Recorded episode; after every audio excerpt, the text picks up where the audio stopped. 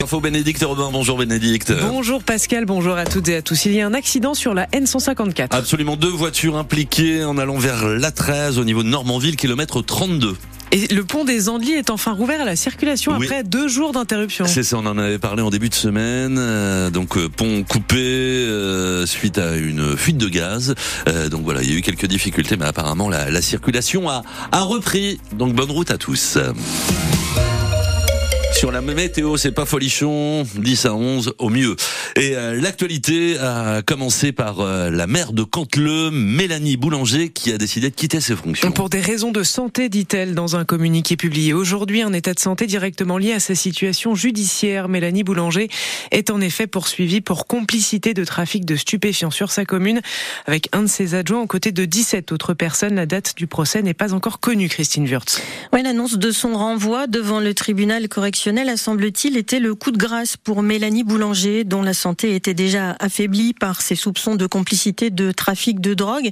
C'est ce qu'elle explique dans un communiqué, une accusation surréaliste, écrit l'élu, qui me salit et me fait souffrir autant qu'elle abîme l'image de notre ville et celle de ma famille, poursuit-elle, dénonçant un acharnement euh, judiciaire et médiatique et la grande solitude dans laquelle les services de l'État l'auraient laissé face au trafic de stupéfiants et aux menaces qu'elle a reçues de la part des trafiquants depuis qu'elle est maire de la ville depuis dix ans. Mélanie Boulanger a donc euh, préféré démissionner, non pas à cause des accusations qui pèsent sur elle, elle continue d'affirmer son innocence, mais en raison de son état de santé et de la nécessité de mener ce combat médical pour reconstruire en moi tout ce que cette épreuve a abîmé et pour tenter de résister à ce qu'elle m'imposera encore, écrit-elle. On connaîtra fin février la date de son procès, probablement pas avant la fin de l'année, selon son avocat. Mélanie Boulanger, qui n'est donc plus maire de Canteleu ni conseillère régionale de Normandie, mais reste conseillère municipale et métropolitaine. Bénédicte, encore des engagements pour les agriculteurs. À trois jours de l'inauguration du Salon de l'agriculture, le Premier ministre Gabriel Attal a fait de nouvelles annonces ce matin pour tenter de calmer une colère agricole qui gronde toujours malgré les précédents engagements Pierre en parent.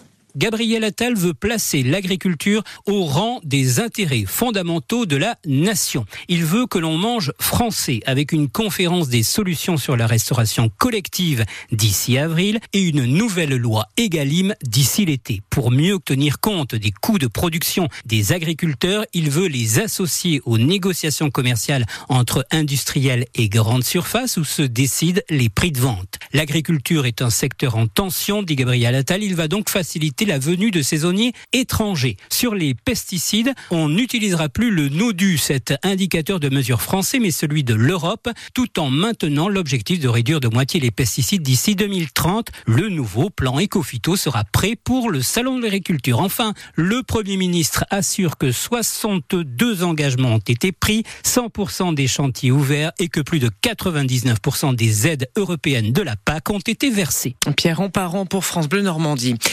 Résistants étrangers, la patrie reconnaissante, le résistant d'origine arménienne Misak Manouchian et son épouse Mélinée entreront au Panthéon ce soir. Les noms de ses 23 compagnons d'armes seront inscrits sur une plaque. La cérémonie commence ce soir à 18h30, présidée par le chef de l'État Emmanuel Macron. Ce sera à suivre en direct vidéo sur francebleu.fr. Une nouvelle alerte à la bombe a nécessité l'évacuation d'un collège à Rouen hier. Camille Claudel, près de Saint-Sever, un coup de fil malveillant a été reçu au secrétariat vers 14h. Les 440 élèves et 40 personnels ont pu regagner l'établissement après les vérifications de sécurité un peu plus d'une heure plus tard. Quatre adolescents de 15, 16 et 17 ans ont été interpellés hier soir vers 18h à Saint-Étienne-du-Rouvray, soupçonnés d'avoir quelques minutes plus tôt frappé et détroussé un autre adolescent âgé de 16 ans. Il lui avait asséné des coups de pied et coups de poing avant de lui voler son sac à dos, son téléphone portable et ses chaussures. Les quatre suspects ont été placés en garde à vue pour vol avec violence en réunion. Une agression au couteau en pleine rue hier soir vers 19h30 au Houlme, au nord de Rouen. Un homme de 51 ans a menacé un autre homme de 38 ans pour des raisons indéterminées. Un mauvais regard, apparemment, disent la- les policiers. L'homme de 38 ans n'a pas été blessé. Il a pris la fuite. La police a interpellé l'agresseur en état d'ébriété un peu plus tard. Il a été placé en garde à vue pour tentative de meurtre. Un impressionnant feu de maison est en cours depuis 6 heures ce matin à Ménil-Saint-Jean, près de Lieuret. La maison de 300 mètres carrés était totalement embrasée à l'arrivée des pompiers ce matin, maison inoccupée, il n'y a pas de victimes, mais les opérations d'extinction sont donc toujours en cours. 12h05 sur France Bleu Normandie, Bénédicte, l'inscription de l'IVG dans la Constitution poursuit son chemin parlementaire. La semaine dernière, la commission des lois du Sénat a finalement décidé de ne pas s'opposer à cette inscription de l'avortement dans la Constitution malgré des réserves. La semaine prochaine, les sénateurs devront se prononcer sur la question. La sénatrice de la Seine-Maritime, Agnès Canaillé, y est favorable. Elle est rapporteuse du texte. Cette inscription est avant tout symbolique pour elle. C'est important, même si ce n'est pas une garantie absolue. Ce sera toujours une liberté à défendre. C'est avant tout euh, un symbole. C'est un combat euh, des féministes qui veulent que l'on inscrive dans la Constitution de manière symbolique euh, cette liberté reconnue à la femme.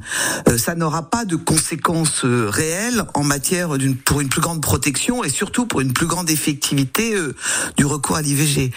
certes, modifier la Constitution est toujours plus simple que modifier une loi. Néanmoins, tout groupement, nouveau régime qui voudrait soit modifier la Constitution pourra toujours le faire. On l'a déjà fait par 24 fois euh, en France, et puis pourra toujours euh, changer de constitution, renverser un régime. Donc c'est jamais une garantie euh, absolue. Agnès Canaillé, sénatrice de la Seine-Maritime, invitée de France Bleu Normandie ce matin. Son interview complète est à réécouter sur francebleu.fr. Ça n'aurait pas roulé trop mal ce week-end sur les rails malgré l'appel à la grève des aiguilleurs de la SNCF. Les TGV, Ouigo et Intercité devraient rouler quasi normalement, annonce la SNCF, même si ces prévisions de trafic ne sont pas encore définitives. Et puis en hockey sur glace, 41e journée de Ligue Magnus, les Dragons de Rouen se sont imposés hier soir 4 à 3 sur les Spartiates de Marseille à l'île la Croix. Les Rouennais restent premiers du championnat.